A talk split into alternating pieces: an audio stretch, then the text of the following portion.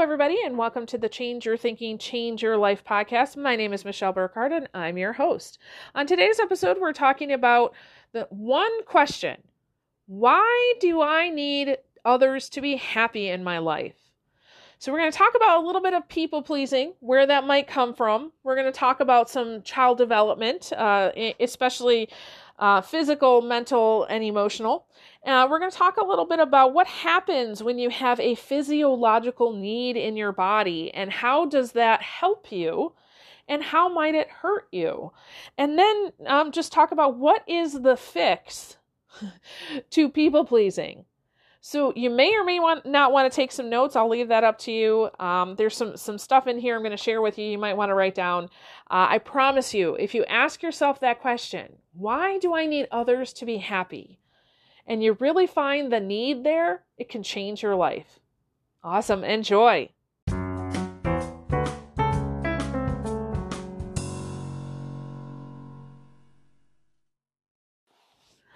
All right, so the question of the day is why do I want or need others to be happy? So we're really talking about people pleasing. Why is it so important that other people in your life are happy? So one of the things that that I know is that uh, you know you can have a background of trauma, drama, high stress, even PTSD.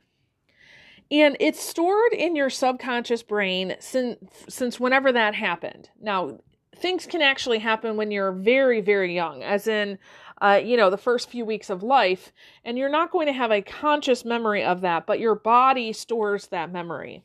And so it can cause some uh, not only physical development issues, but also emotional and mental development issues. But those memories, um, let's say you had an experience as a two, three, four, five year old, uh, they are stored in your subconscious where the subconscious has no language, okay? It has lots of feelings and beliefs. So you build beliefs about yourself and others and how the world works. Uh, but you don't have this understanding of time. The subconscious doesn't understand time. So, uh, this is how you can have an interaction with somebody as an adult, and your subconscious is thinking, oh my gosh, this is what happened to us when we were three. And you're not consciously aware of that. It also doesn't understand um, opposites or um, qualifying factors, such as positive or negative. So it's not saying to you, hey, you know, somebody beat you when you were a three year old child in, let's say, say childcare. And so when somebody's getting into your space as an adult, you don't consciously understand, first of all, that, that you're not three and this isn't happening to you right now. Uh, but your subconscious also doesn't know is this good or bad, good or bad? Is this positive or negative? It just is a reaction, kind of like an animal instinct, if you will. So I look at it as, uh, you know, what is the need around keeping other people in your life happy? Now, I'm not saying that if you're a people pleaser, the, the only reason why is because you've had drama, trauma, and high stress. That's not what I'm saying. I'm saying that there is a need there for people in your life to be happy. And when you understand the need and perhaps where that need came from, then you can change it. So, uh, a need, anytime you have a need in life, so it can be anything, not just that to, to make people happy, but it can be a, a need for food, right? Uh, a friend of mine, gosh, she, she's will stand until her dying day and says she has a need for coffee, right? Uh, when you have a need, your system, your physiological system is out of balance. And the reason why you feel off is because there's a need. So if you need to eat, your body is going to feel hungry. The hunger pains are the imbalance in your system to get you to move forward to go get some food.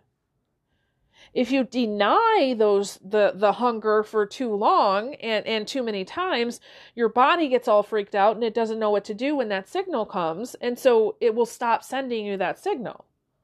Or if you continue to eat and eat and eat and eat and eat to where your body is no longer hungry, well, that's a whole nother issue.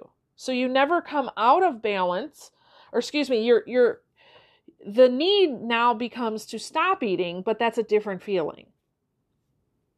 So whenever a need is met, you come into what we call homeostasis or balance or or equilibrium. Okay. So when when a baby is upset, I've had 3 kids, let me tell you, when a baby's upset, you try everything you possibly can to calm that baby down, right? Especially if it's I have a friend, God love her, she just had a baby 2 2 um, weeks ago and uh the baby was up every night last night, every hour. every hour. And uh, I, I remember those days. But when the baby is upset, there's a need there, right? And oftentimes, especially in the first month, um, which a lot of people now call the fourth trimester because we understand with babies um, the first six weeks of their life in their development um, they they don't know that they're outside the womb yet. And so the things that calm them down are um, rhythm. So you know think about that. When you're inside your mother you hear a heartbeat there's a natural rhythm there, right? And then you come out into this world, and what's the first thing that that many new moms do? They try to make it very quiet so the baby can can sleep. Well, you're doing yourself a disservice. It'd be better to turn on the air, the um, vacuum cleaner next to the crib because that would help the baby be more in balance. Uh, another thing that you do is you you have uh, non-linear movement, so rocking side to side, swaying. Um, you know, uh, I've seen a lot of moms wearing babies around these days because that's a, a non-linear movement. You know, we're making we're making meals, and and you can be close and feel that heat and that warmth. So ultimately, what you're doing, in, especially in those first six weeks, is you're you're imitating what they felt like in the womb until they become in balance or in harmony with this new physical environment. Okay. So, the point I'm trying to make here is that you're always going to seek balance somewhere. Okay? When you feel out of balance, you're always going to seek balance. So, if you did not have somebody in your childhood, or maybe you had a, a very strong emotional thing that happened and you realized you were not taken care of, uh, one of the things I, I often hear from uh, children that had parents that um, dealt with alcohol or drugs or gambling, that was a big one too, is this idea that I have to keep dad happy because when he's happy, he doesn't hurt us. So that need to keep dad happy is a um, a belief that that kept you safe. And sometimes these beliefs were, you know, sometimes people can say I was I remember when I was 3. I was in preschool. I remember keeping my dad happy.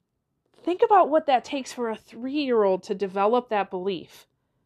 That's pretty sophisticated. And we take that program and we apply it to our adult life. Got to keep my boss happy, otherwise, something bad will happen. Got to keep my wife happy, otherwise, something bad will happen. Got to keep my kids happy, otherwise, something bad will happen. See what I'm saying?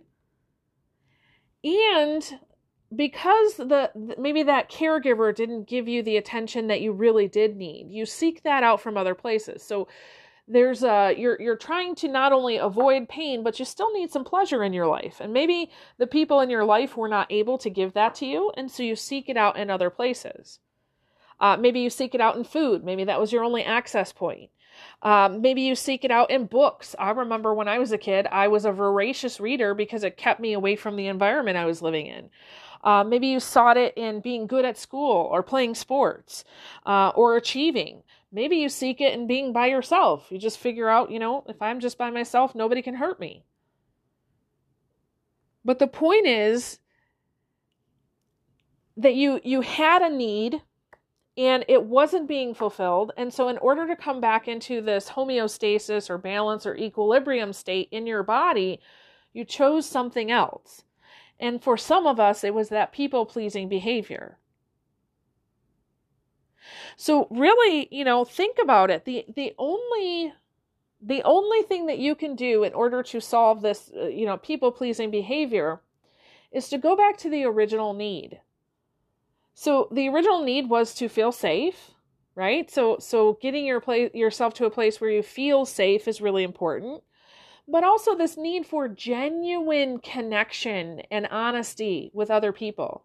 That's why I I have a couple different membership groups that, uh, man, and I know many of you are listening to this, but I, I'm telling you, these two groups sometimes they're the only thing that are keeping me sane. but having the genuine, honest connection with each one of them throughout um, the week it has just been an amazing thing. And the fix for any type of ill, honestly, is to to look at where are you missing that connection with another person and we need to have that every single day, even if you're an introvert. I would say, especially if you're an introvert, especially if you feel like you're an introvert because it's safer for you. You got to get out. You got to you got to be connected to somebody. Okay? So again, I go back to to the original question. Why do I want or need others to be happy? Why is it so important for me to have other people be happy in my life? So think about that. Why is it so important for you to make sure that other people are happy in your life?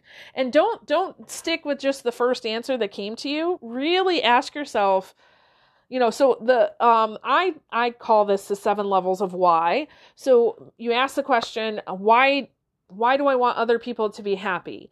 Uh, so the first answer might be, uh, I want them to be happy because um, it's nice to have happy people around right? Okay, great. Why? Why is it nice to have happy people around? Well, because I want people to enjoy themselves and have a nice life. Great. Why? Why is why is that the case? Uh, and you know, you can ask yourself seven times the why, and I promise you, you're going to get to your root cause of why you you have a need to keep people happy in your life.